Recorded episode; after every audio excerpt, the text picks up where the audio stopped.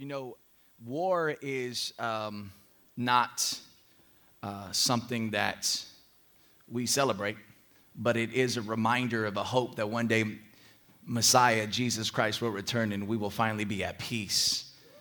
Um, in the meantime, because of sin, um, we fight wars, some just, some unjust, but nevertheless, we fight wars. And it's those men and women who serve in the military, and it's even those men and women who've given their lives that remind us of Christ who's given his life for us. And with that being said, if there has anybody who has served in the military, um, I just want to say from Inspired Church to us, uh, we thank you, we love you, uh, we support you, we pray for you, and this weekend is dedicated to the veterans, but we're always praying for those who have served and those who are currently serving. And I think that the church can reflect and perhaps maybe even do a better job of learning how to minister to our veterans. And so, with that being said, uh, if you have served or are currently serving, uh, will you please just stand so we could acknowledge you and just quickly say thank you so much? Thank you.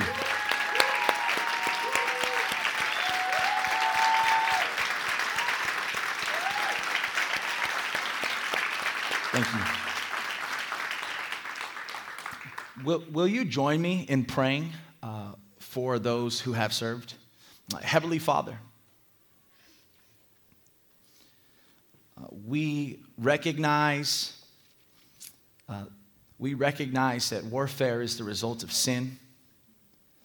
We recognize that your kingdom will be consummated 100% Jesus when you come back, and there will be no more need for instruments of war. But we also recognize that in this time, men and women are uh, fighting. Uh, men and women are placing their lives on the line. And we recognize that they're doing it for this country, for those values that we hold so sacred. And so we honor them, we pray for them. I pray for veterans um, all across America. Pray for the forgotten veterans, uh, those men and those women um, that are dealing with severe trauma. Lord, I pray that the ch- a movement in the church would rise up so that we could minister the grace, the peace of the gospel to them. Lord, I thank you for the men and women who are serving here and have served here at Inspire. Lord, we bless them. We bless you. In Jesus' name we pray. Amen. Amen. Well, this morning, I am going to attempt uh, to cover four chapters of Nehemiah. And I want to try and do it under 45 minutes or less. And so my original plan was to invite you to pray with me for a miracle. Um, and that I can do it in 45 minutes or less. And as I was preparing to go through the four chapters of Nehemiah, of course, we were going to kind of skim and hit some of the important points in the four chapters. But then, um, as I was scrolling through Twitter last night, um, I ran into a couple of tweets that I actually screenshot and want to read to you today. You'll see why I am reading it to you today. Uh, the first one says, We ought never hear a preacher say, I don't have time to read my sermon text today, as if we ought to hurry past God's word to get to what the preacher has to say. I will haunt you if you ever say that. Next tweet. Uh, the Westminster Divines puts the public reading of Scripture on the same level of importance as the preaching of the Word of God. Public reading of Scripture is not to be omitted just as preaching isn't. So, with that being said, I'm not going to skim the text this morning because I felt convicted at about 10:30 p.m. last night. We're still going to pray for a miracle that I finish in under 45 minutes, but nonetheless, we're going to read God's word together. Amen? All right, with that being said, will you open your word if you have it, whether it's in app form or whether it's uh, you have your word here with you? Um, also, we will have it for you on the screens. Um, but let's open up to Nehemiah chapter 7, and I'm going to read verse 1 through 5. There's going to be a lot of names that I'm going to read through today, and so I'm going to do my best. Uh, Hebrew, obviously, is definitely not uh, uh, something that I am uh, uh, even remotely aware of, and so uh, as I go through these names, I'll do my best to say them. Um, please hold making fun of me until you're at lunch. Um, with that being said, we are at Nehemiah chapter 7. I'm going to read verse 1 through 5, and it reads like this Now, when the wall had been built, can somebody just say amen to that? I mean, for the last six chapters, we have been reading about how Nehemiah has been wanting to build this wall. Uh, it says, Now, when the wall had been built, and I had set up the doors and the gatekeepers, the singers and the Levites had been appointed, I gave my brother Hanani and Hananiah the governor of the castle charge over Jerusalem, for he was a more faithful and God fearing man than many. I love that. Nehemiah, this is Nehemiah's guide for leadership. I put men in leadership who are God fearing, not somebody who's, who's really good at what they do, but somebody who fears the Lord. Verse 3 And I said to them, let not the gates of Jerusalem be opened until the sun is hot. And while they are still standing guard, let them shut and bar the doors. Appoint guards from among the inhabitants of Jerusalem, some at their guard posts, and some in front of their own homes. Verse 4. The city was wide and large. Now I want you to pay attention to this. But the people within it were few, and no homes had been rebuilt. Verse 5 Then my God put it into my heart to assemble the nobles and the officials and the people to be enrolled by genealogy. And I found the book of the genealogy of those who came up at first, and I found written in it, verse 6 These were the people of the province who came out of captivity of those exiles whom Nebuchadnezzar, the king of Babylon, had carried into exile. And what will go on is a list of 86 plus names of families who have come back for the past 90 years uh, to re inhabit the land of Israel. Now, chapter 7 opens with some good news, and it also opens with some bad news. Verse 1 tells us the good news the wall has been built. Amen after praying and planning and asking and mobilizing and laboring in the face of opposition, the wall was finished for Nehemiah, mission accomplished. But verse 4 gives us some bad news. The people within it were few, and houses had not been, been rebuilt. In other words, the walls were finished, but nobody wanted to move in. Now, this bothered Nehemiah it bothered him because he knew that his burden to build the wall, his burden to rebuild the city, was only a small part of God's bigger picture in redemptive history. You see, God wasn't interested in a city beautification project. But his plan was for his people to dwell in his city, worshiping him and reflecting his glory to the nations. From that place, Messiah would come and bless the world. So we see in chapters one through six, Nehemiah rebuilding the walls so that the city can be secured.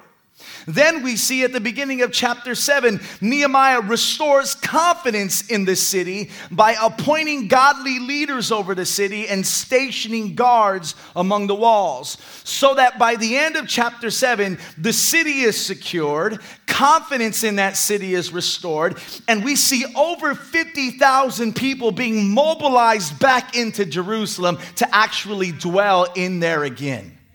This is Nehemiah partnering with God to move redemptive history forward towards the outcome of the Messiah. Now, this brings us to chapter 8. And chapter 8 will be what I call a transitional chapter.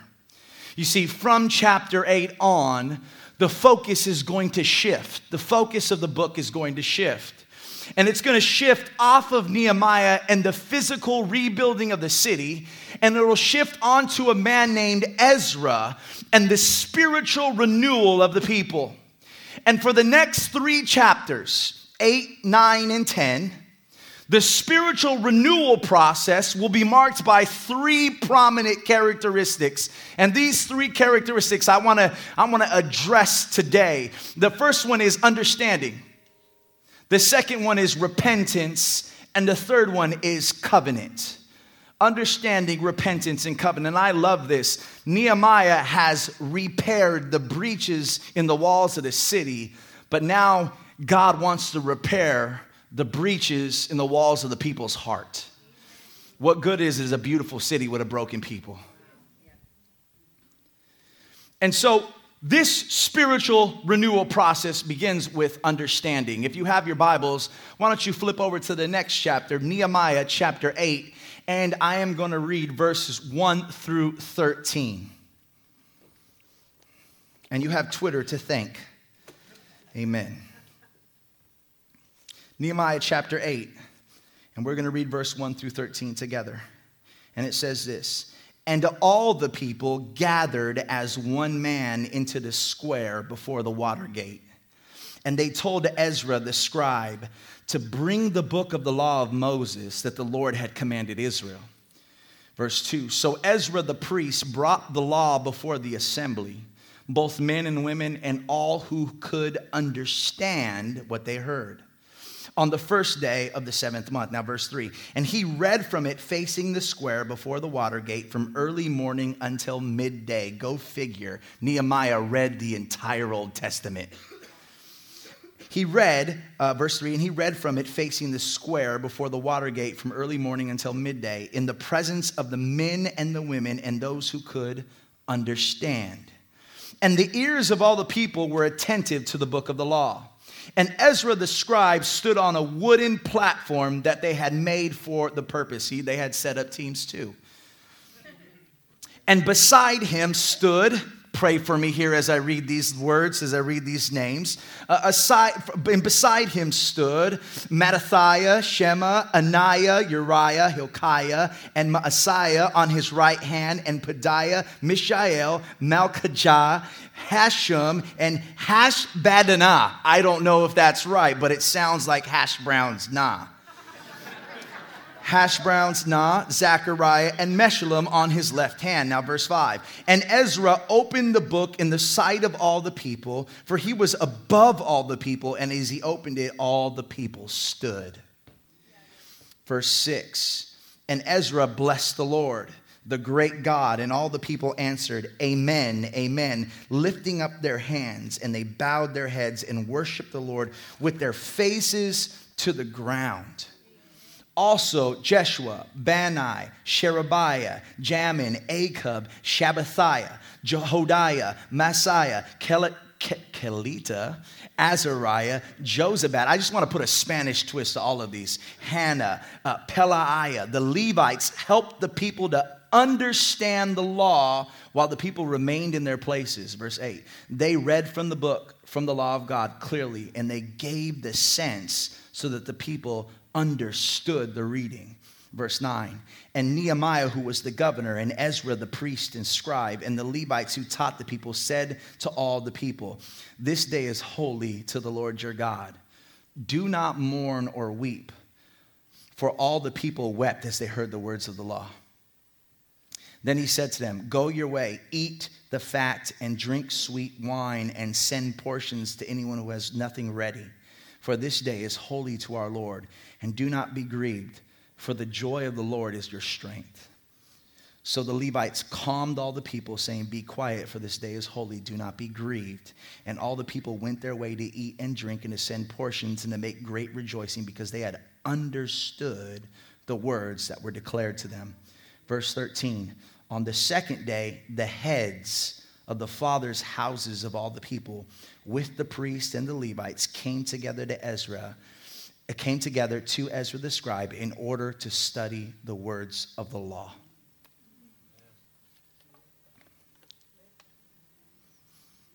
Understanding is the key theme of chapter 8. Did y'all catch that? The word understanding is mentioned right around five times in this chapter alone. It'll be mentioned a couple of more times in the next couple of chapters. So, in this renewal process, what did the people understand? I want to hash that out with you today. Five simple understandings. What did the people understand? Well, the first thing is this number one, they understood the value of gathering together corporately. They understood the value of gathering together corporately. I love that this renewal was initiated by a corporate gathering. It was not about one individual experiencing a alone time with God in this secret place, but it was loud and it was large and it was everyone together experiencing God as his people and not as an individual. Uh, just last week, um, I saw something um, that I actually thought would fit well today um, I saw a well known pastor marketing this new app that had come out. Um, and this new app had just launched, and in his marketing video, he called this new app our brand new location. Get ready, we're launching our brand new location. And then he invited everyone to download it right away. Now, on this app, he promised there would be brand new content every single day. But what he was most excited about was that before every live worship experience began, people could meet new people in what he called a virtual lobby. And here's probably what concerned me the most. He said, This app will be a place where people could actually build real tactile relationships all over the world. Now, I don't know everything about this app, but my heart was grieved for a moment because I, feel, I felt like the value of gathering together corporately was being compromised in the name of technology. In our individualistic culture, even the church is being tempted to participate in a Christianity that downplays the need for us to regularly attend service and worship God together. We are a sometime, part time Christian people in America. We gather sometimes on Sunday. Now, I struggle with this because I deal with attention because I recognize that compromise and legalism both steal the beauty of the gospel. I don't want to be legalistic and say that you have to attend church every Sunday.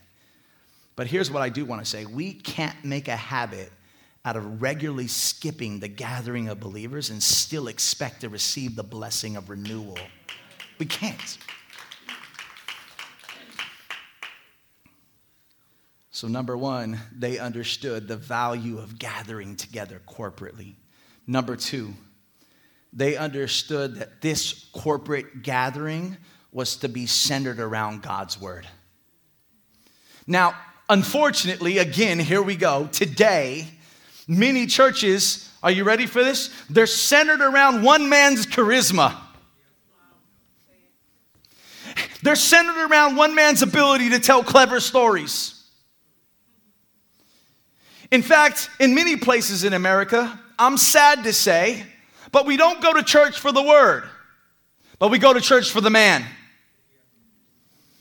Now, I hope, and it's my prayer that Inspire would raise up multiple speakers of the word. I recognize in the beginning of this replant, uh, in the beginning of this planting project, you're going to hear a lot of me. If I continue to give you more of me, I'm going to train you to come and listen to one man. My hope is that from within Inspire, there would be men of integrity, God fearing men, that God would raise up to come and speak at this pulpit. Because it's not about one man. So I hope that we would raise up multiple speakers of the word and that you'd never focus more on me and my gifting than on God and his holy scripture, which is kind of why the reason I felt like I needed to read the word this morning. Now, I want you to also notice that the gathering was not centered around great practical advice. Some of you, you have to discern this. Why are speakers your favorite speakers? Is it because they give you great practical advice on how to live life better? Or are they actually exegeting the word. Some of us, we love speakers because they're giving us practical advice, and we don't like pastors that maybe aren't speaking practically to us. Now, I understand we need to be relevant. We need to package it in a way so that you could understand, it could speak to your needs, but the Word of God is the Word of God. I want you to notice the gathering was not centered around great practical advice. Nor was Ezra, and this blessed me and actually convicted me simultaneously nor was Ezra scrambling to find a topical message that would speak directly into their circumstances. What am I going to speak about today? But instead, you ready for this? Ezra spent six hours simply reading an orderly account of the Pentateuch, the first five books of the Bible. Now, when I first read this, I thought to myself, I wonder how many people would just stop showing up if we decided to read only scripture all day. And if I'm being honest, I'd stop showing up. Can you imagine that? But doesn't that show our doesn't that show how off-centered we can be? Yet this is what renewal and revival within God's people look like. It wasn't about the leaders. This is so important. It wasn't about the leaders bringing the word to them. But did you catch this? It was about them requesting for the leaders to bring the word. Did you catch that? Did you catch that they all gathered together and they told Ezra, Give us the word?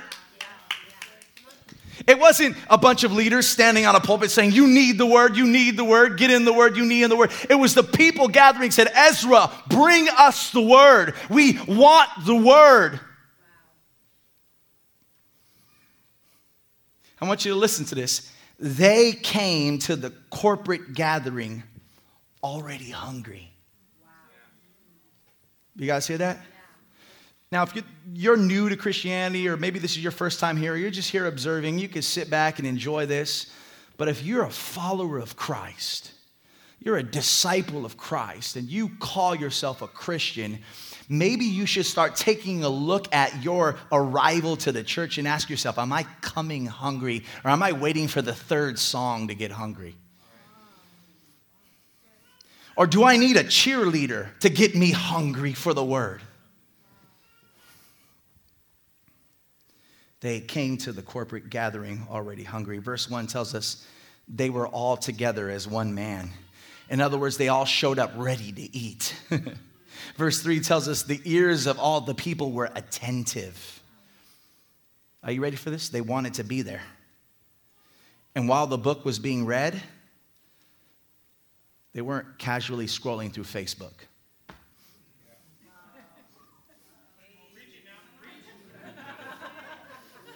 right? They weren't on their Instagram while the book was being read. I know I got some of you already. Some of you are like this. Got him. It's a joke, everybody. Some of you like, I'm never coming back to this church again. It's a joke. Nobody here was doing that. Some of you were on your Bible app.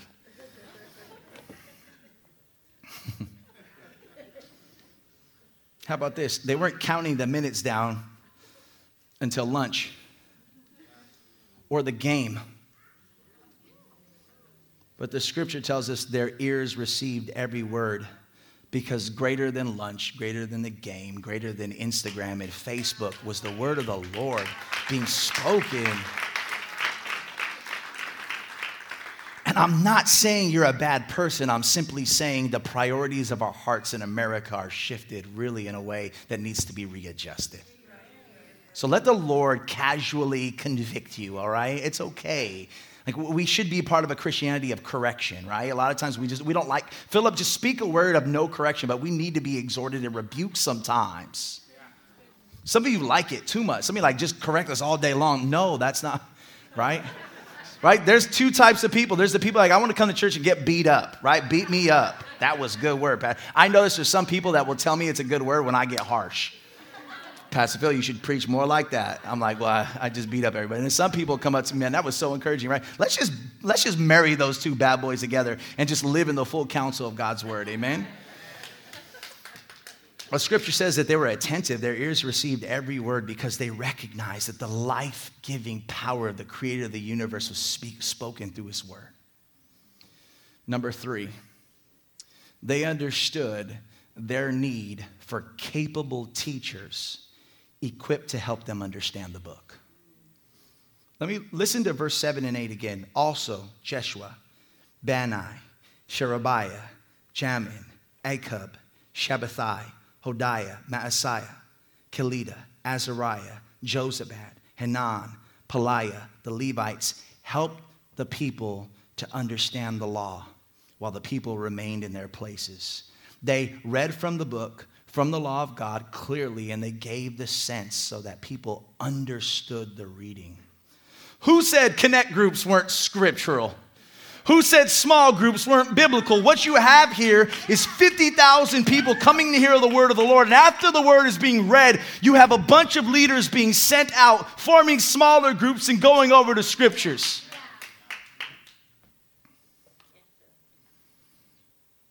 And here's what we see we're seeing in these verses capable men going out to the crowds. They're making sense of the text. Now, there's three reasons why this was necessary. Number one, the language, right? Many of the returned exiles no longer spoke Hebrew. So they needed to depend on men who could accurately translate the original language of the text. And finally, the last two context and commentary. Here's really crazy these people are more like you and I than we think. You know, a lot of us, we're reading this thinking, man, that happened so long ago. But they're more like you and I than what we think. You want to know why? As Ezra was reading the book of the Pentateuch, do you realize that they were a thousand years removed from when that all happened? The Bible, when Ezra was reading it, was just as ancient to them as it was to us. And so, what do they need? They needed capable, equipped, able men who were able to come alongside of them, help them understand what the Lord was saying. They needed to rely on gifted men, trusted men, God fearing men who they can trust to exposit the text in a way that honored God's original intention. That is why, as I mature in my leadership, and I'm still learning, I am increasingly learning to become more stingy with this pulpit. I intend and I want to, and my heart is to raise up people who can preach, but not just because they're skilled orators, but because they're willing to devote themselves to the time and effort it takes to communicate the words of God correctly. I cringe when someone stands up here and says something, I'm like, oof. And I recognize that's my responsibility. Number one, they recognize their need to gather the value of gathering corporately. Number two, they recognize that the gathering of corp- the gathering of the corporate believers needed to be centered around the word. Number three, they realized they needed capable, able men equipped to help them understand the scriptures. Number four, they understood how critical it was. Are you ready for this? For the heads of homes to be instructed at deeper levels. Did you see that? This is a two day event. The first day is everyone, men and women who could understand. Scriptures are being read, small groups are progressing forward. And you know what happened on day two? Only the heads of the homes came back.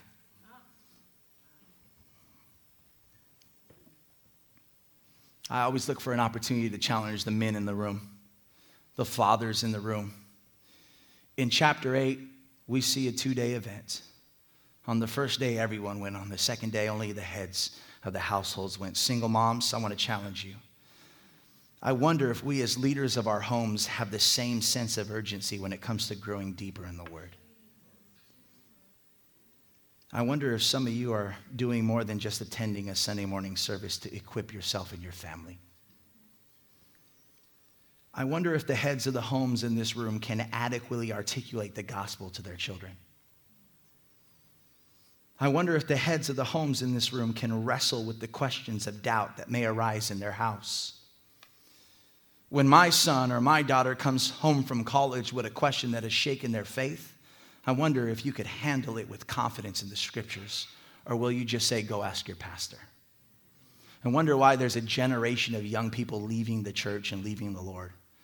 Because their parents have blindly followed them in, but haven't dug into the scriptures themselves.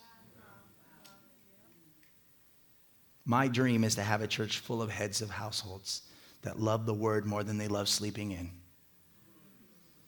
They love the word more than they love watching the game, and more than they love hanging out with their boys or their girls. We need renewal. Some of us don't want it, we're, in, we're offended by it, but we need it. Finally, number five, they understood that the Word of God always demands a response. It always demands a response. And in this case, the spiritual understanding of chapter 8 turns into the genuine repentance of chapter 9. Let's go to chapter 9. Open up to chapter 9.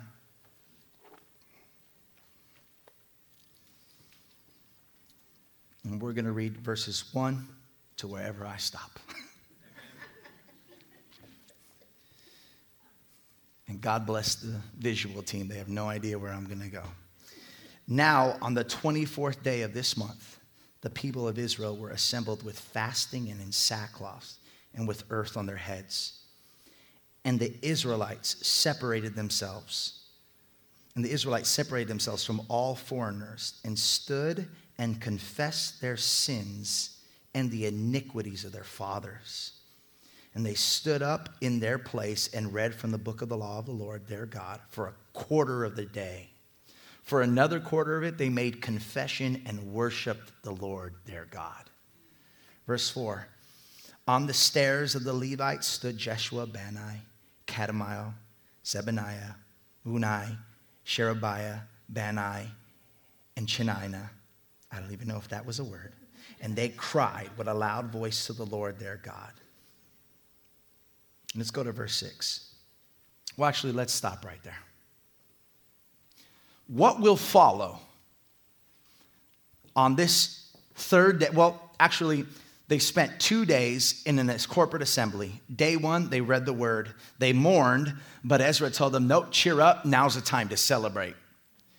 Day two, the heads of the homes came in and they studied deeply in the word. Scripture tells us while they were studying on day two, they came apart, they came to a portion of scripture uh, where the Israelites were to celebrate what they called the Feast of the Booths. And so they stopped what they're doing, they went out, they gathered all of these branches, they created these booths, and they lived in it, and it was to commemorate the beauty of God's provision while they were in the wilderness during the time that they were brought out of Egypt and they wandered towards the promised land. They lived in booths. And so they commemorate that to celebrate the time over a thousand years ago where they were delivered out of slavery and they lived in booths.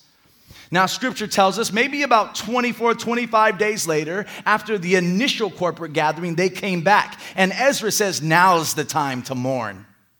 Now is the time to mourn and they will mourn and they will pray and they will fast and they will repent and they will confess. And what will follow for the next 21 verses is a prayer. Now, let me tell you about this prayer. This prayer is interesting. This prayer is basically the longest retelling of the Old Testament in the Old Testament. The people of God will literally pray the Old Testament recalling in their prayer several major occurrences from Genesis to the prophets, highlighting God's faithfulness and their sin every step of the way as a nation. Now, everything will culminate with this realization. If you're at chapter 9, let's read verses 36 through 37. Everything will culminate with this realization. They'll spend over 26 verses, maybe less, They'll spend over 15 to 20 verses, I believe it was, recounting, repraying the Old Testament, and then it'll all culminate with this realization. Verse 36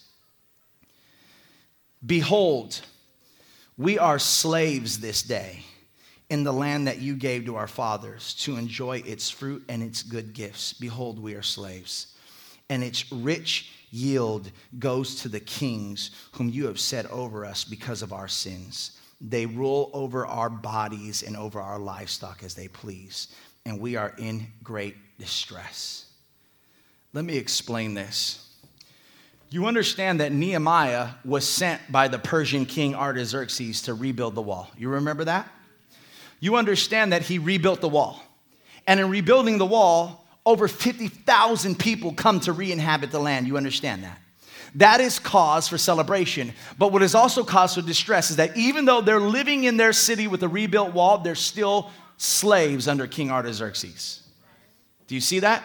They're still slaves. And so, as sad as this omission is, as sad as this realization is, this is what genuine repentance looks like. Here in this particular portion of scripture, they model for you and I what genuine repentance looks like. I want you to write this down. Genuine repentance. I want you to write this down. It's really simple. Number one, genuine repentance looks like you and I taking ownership. You and I taking ownership. Genuine repentance looks like you and I taking ownership. If you're taking notes, that'd be so important. If you're not and you have a photographic memory, please remember this. Genuine repentance looks like you and I taking ownership. Notice they take responsibility for their self inflicted distress. Although God has placed them there, they recognize that God's judgment is righteous and they realize that the current mess that they're in was because of their own sin.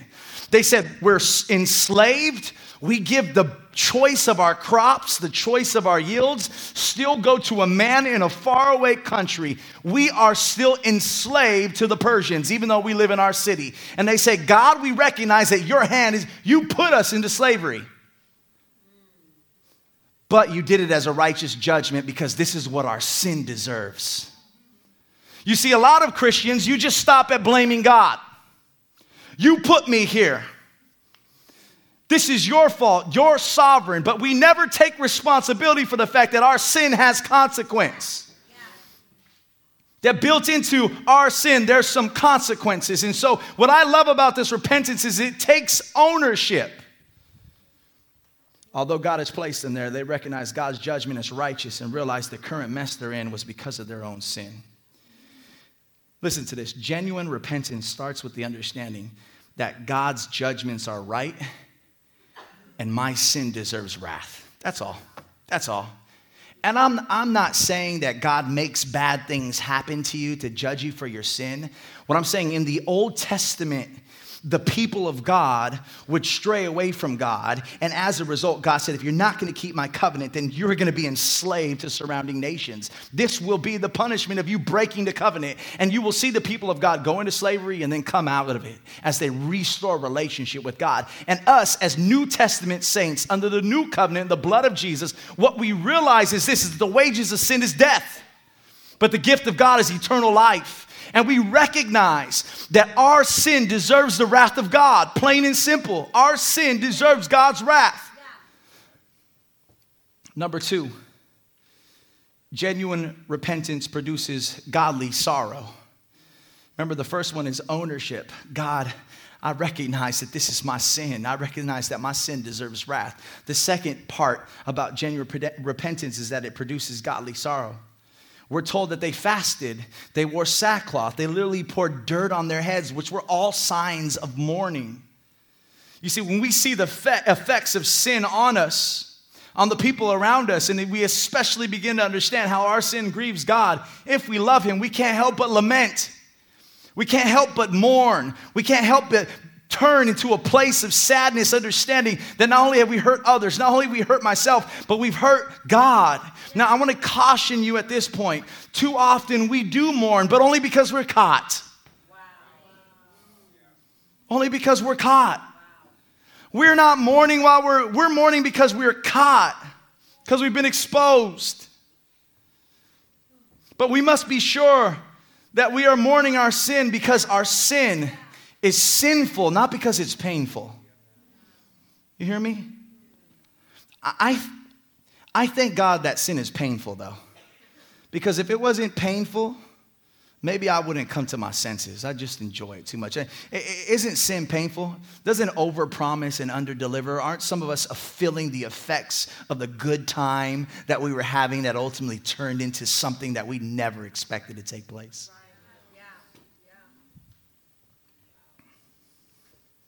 Genuine repentance looks like you and I taking ownership.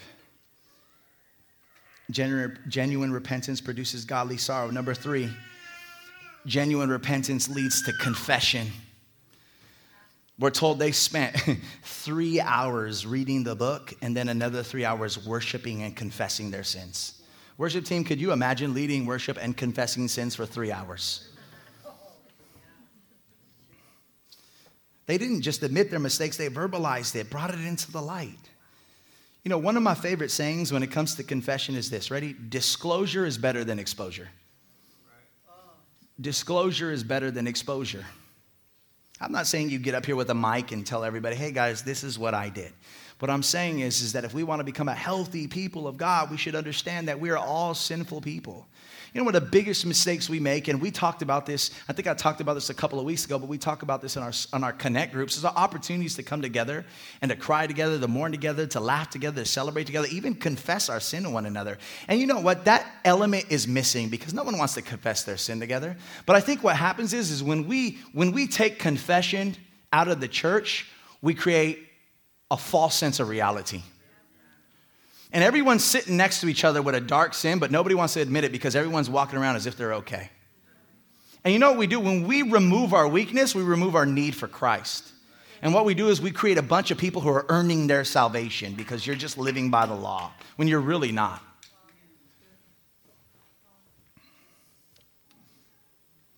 Now, I get it. Sometimes God will expose. Anybody ever been on that side? I have, right? Sometimes you just you just need to be exposed. You're just a knucklehead and nothing's stopping you. And then the light will shine and just, oh, I've been caught.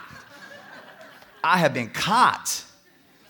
And you'll think it's judgment. God said, No, that's my grace, honey, right? That's my grace that you got caught. You thought nobody what? Nobody saw you.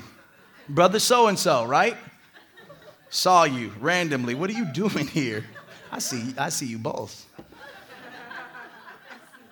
You get the point.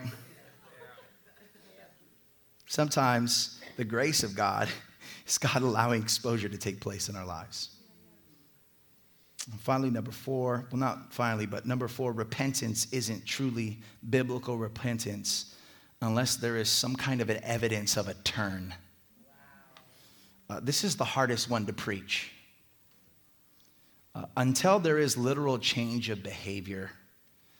Look, if we're taking true responsibility, if we're truly sorry in our confession, then we should be actively praying for and taking action to turn away from the very thing that's grieving the heart of God. Now, I'll be honest with you praying for, for forgiveness is not good enough. Right, we, we treat the three minute prayer of forgiveness like an eraser that erases everything we did during that day. Don't we?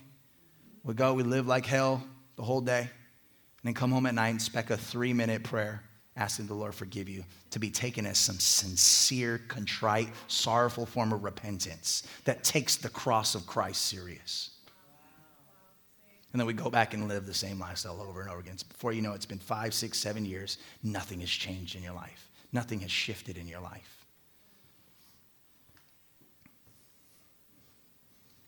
I want you to listen to um, chapter 9, verse 38. Well, before we go there, I just want to say this. Do not take comfort in a false sense of security. Genuine repentance is taking place when sinful patterns are being shifted under the power of the Holy Spirit. listen to um, chapter 9, verse 38. It says this Because of all this, we make a firm covenant in writing. On the sealed document are the names of our princes, our Levites, and our priests. Now let's go to chapter 10, and I want to read verse 26 through 29. It reads like this. Actually, we're going to go to 28. The rest of the people, the priests, the Levites, the gatekeepers, the singers, the temple servants, and all who are, have separated themselves from the peoples of the lands to the law of God, their wives, their sons, and their daughters, all who have knowledge and understanding, join with their brothers, their nobles, and enter into a curse and an oath to walk in God's law. Not only did they have small groups, they signed covenants too, evidently. I want to conclude by quickly breaking the concept of covenant down to you. Remember, there was a renewal taking place in which three primary characteristics were emerging. Number one, there was understanding. Number two, there was repentance. And finally, number three, there was a covenant with God. So, what is a covenant? Well, here's what I want you to see. The first 27 verses of chapter 10 will go on to list more than 86 names of leaders, Levites, priests, and princes who will personally sign a covenant.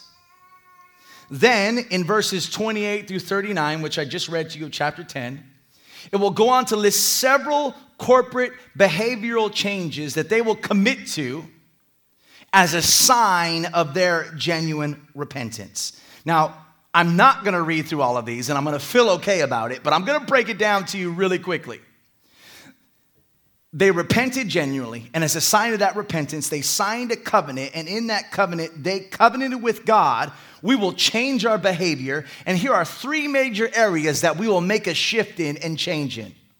The first one was they will commit to a separation. Let me explain the separation. They'll no longer give their sons and daughters away in marriage to other nations. They will no longer commit their children to marry somebody outside of the people of God. Because what happens was is every time the people of Israel began to intermingle with foreign nations, idolatry would come in. That's number 1. Number 2, they will commit to Sabbath. They'll no longer trade with foreign nations on the Sabbath day, and they'll even make sure that the land will rest every seven years. Finally, number three, they'll commit to give, they'll commit to tithe. They'll give their cattle, their grain, and their, fruits, their first fruits of their grounds and their trees. They'll give that away to the house of God. And I love how chapter 10 finishes. Look at verse 39 of chapter 10. It says this we will not neglect the house of our God. We will not neglect the house of our God. I want to conclude this morning. And I, I really, if you didn't get the entire message, this is the most important thing I want you to get. Israel will learn quickly. Are you ready? Are you ready? Let's try that again. Are you ready? Yes. Amen. Israel will learn quickly that no matter how hard they try, they're never able to keep their end of the covenant. No matter how hard they try, they will never be able to keep their end of their covenant. What is true of their history will also be true of their future. God is faithful. Yet, no matter how hard they try, Israel will never be faithful.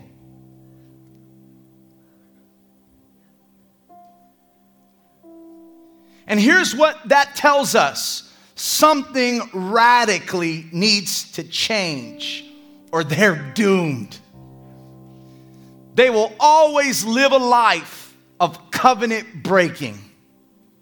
No matter how excited they are in the moment, now, they had a worship service, six hours. They had another day, 12 hours. They had a month of feasting. They came back, another beautiful service of worship. They all gathered together. They made a list. They figured out all the areas that they messed up. They signed a covenant, said, never again.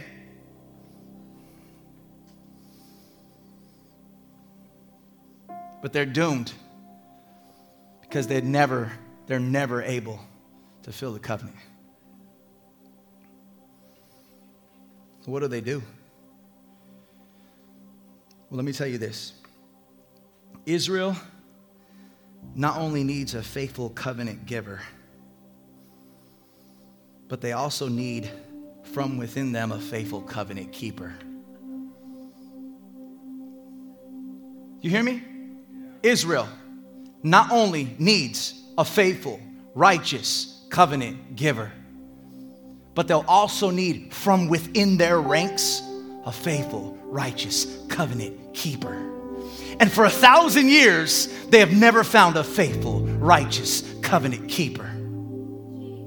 So, what do they do? They're doomed. They're lost. They'll never be who God has called them to be. They'll never shine like they're called to shine. They'll never carry the glory like they've been able to carry the glory. What will they do?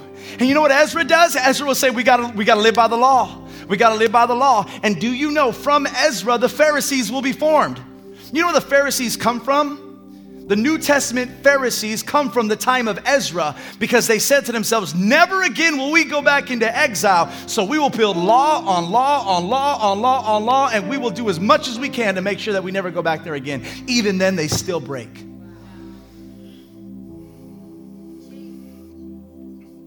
Israel not only needs a faithful covenant giver, but they'll also need from within them a faithful covenant keeper. And so far, from the looks of the first thousand years, that's never going to happen.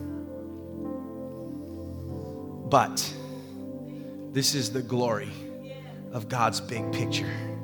This is what Nehemiah was a part of. This is what the New Testament church is a part of. This is the glory of God's bigger picture. Ready? In this moment, Ezra standing in front of all these people who are swearing they'll never do it again, they'll ultimately do it again. In this moment, I want you to know this Jesus is coming. He's coming. He's coming. He's coming. And Jesus will become everything they're not. And Jesus will be obedient. And Jesus will be faithful. He will be obedient and faithful covenant keeper. He'll be a servant who absolutely fulfills the conditions of the covenant through his life and through his suffering. And for those of us who would just repent and believe in the name of Jesus, our unfaithfulness will be hidden in his faithfulness. Our unrighteousness will be hidden in his righteousness. Our imperfection will be hidden in his perfection. And the faithful covenant keeper will no longer see the unfaithful covenant breakers, but will see Jesus. And it's from that understanding that the New Testament church responds. You and I, we can't initiate, we can only respond. When we initiate, we break the covenant. But when we respond to the great faithful covenant keeper, the Holy Spirit empowers us to begin to walk in not of our own power, but in the power of the Spirit of God.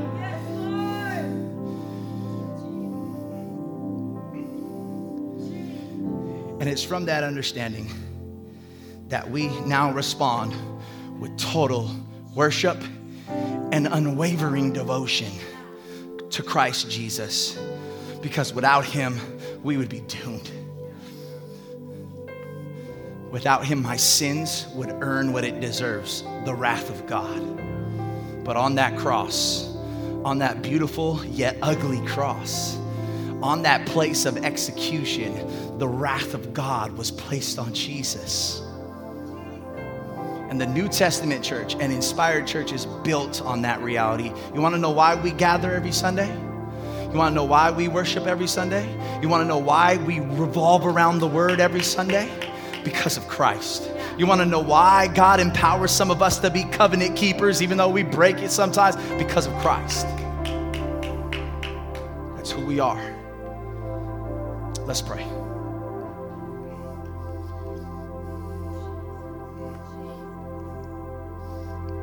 Before we finish, I'd just like to finish this morning with some worship. Can we join in with our Old Testament brothers and sisters? That the word was spoken, and as the word was spoken, they couldn't help but respond. And here's what's beautiful is our response is a response of joy.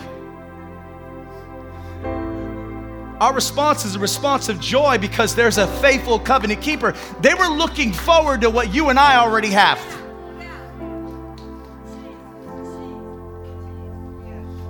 I'm gonna, we're gonna pray and dismiss in a moment, but I'm wondering, can we just respond to the Savior, Jesus Christ, and everything He is and what He represents in our unfaithful lives?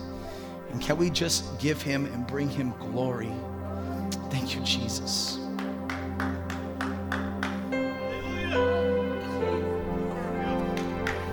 This morning we put our faith in the covenant keeper.